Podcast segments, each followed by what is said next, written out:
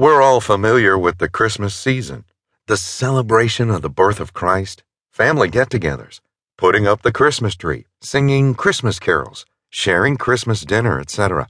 But do we really know the traditions behind some of these practices? And what does the Bible say about our understanding of Christmas?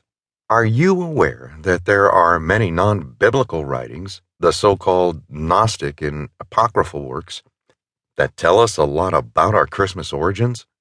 They just never made it into our accepted canon or sacred scripture. There is also a lot of historical evidence that points to the origins of the many Christmas traditions we hold so dear and celebrate without giving them much thought.